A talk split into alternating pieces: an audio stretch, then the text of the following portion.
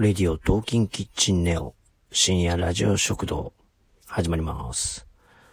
えー、ブログなり動画なり、えー、何かを、えー、毎日発信しないとダメだよという話をしようと思います。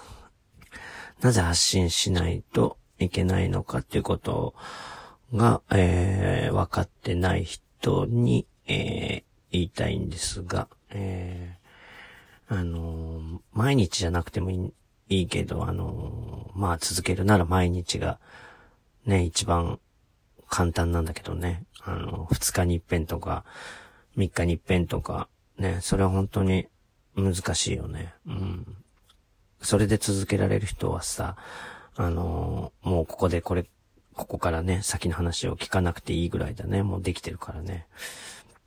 まあでも今回はそういう話じゃなくて、えー、どうして発信しないといけないかだよね。うん。あのーなんていうのかな。あの、新しい情報にさ、あのリーチできないからだよね。あの、新しい情報を自分から取りに行かなくなるからだよね。うん。あの、発信するってことは、あの、自分の中に情報をどんどん入れていかないといけないわけだからね。うん。だから隠れて日記みたいに書くのも、まあ何もやらないよりはいいけど、あの、人に伝えようと思って、あの、情報を見るのと、自分だけであの、分かったぞと、理解したぞと、思ってるのではね、あの、定着率が圧倒的に違うよね。うん。そう。アウトプットまでが、あのインプットなのはわかるよね。うん。インプットはさ、あの、アウトプットしようと思って行動して、初めて完了だよね。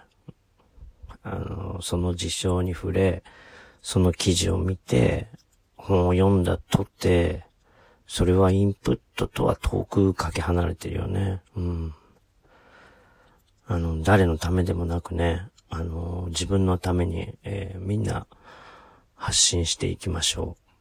ね。あの、こう言っても、あの、よし、やるぞと思っても、大体の人ね、あの、続かないんだけど、本当に自分のことを考えるなら、うん、それをやり続けることによって、多分一年後には随分違う自分になるし、それがものすごい自分のね、武器になるから、えー、本当やった方がいいと思いますよ。はい。